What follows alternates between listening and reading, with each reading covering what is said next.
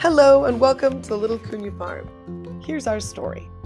So, a vision for a garden at Cunha started with a couple teachers in 2018. Working with the San Mateo County Office of Sustainability and the Resource Conservation District, Cunha was able to build three garden beds and a compost system.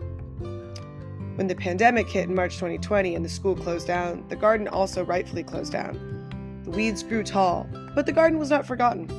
In May 2021, a revitalization of the area began, and for the next 12 months, the small garden came to life with an Ag Science elective class for sixth graders.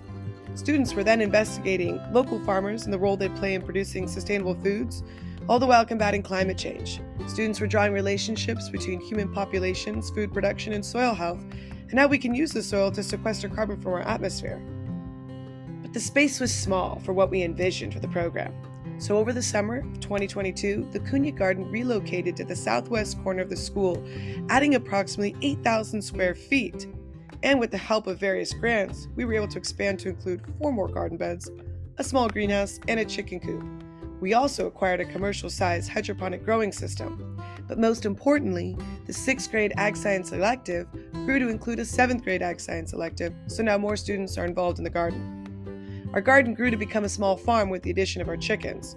After a well informed trip to the Half Bay Feed and Fuel, students picked up their day old chicks and raised them in the classroom until they were of eight weeks and went outside to Little Farm. So, the vision for the agricultural science class and for the Little Cunha Farm is that it becomes an elective for all grades, where students can take the course for longer periods and dive into deeper agricultural and sustainable work. Additional student time in the garden space will increase yield and growth capacity of food and composted materials. And students and teachers can establish a system where school grown food can be given to those in our community, as well as sold in order to keep the program thriving.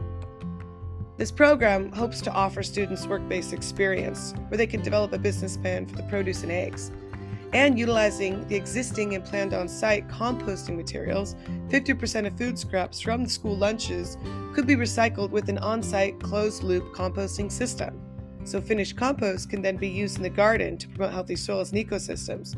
And if there's a lot, we can give it out to the community.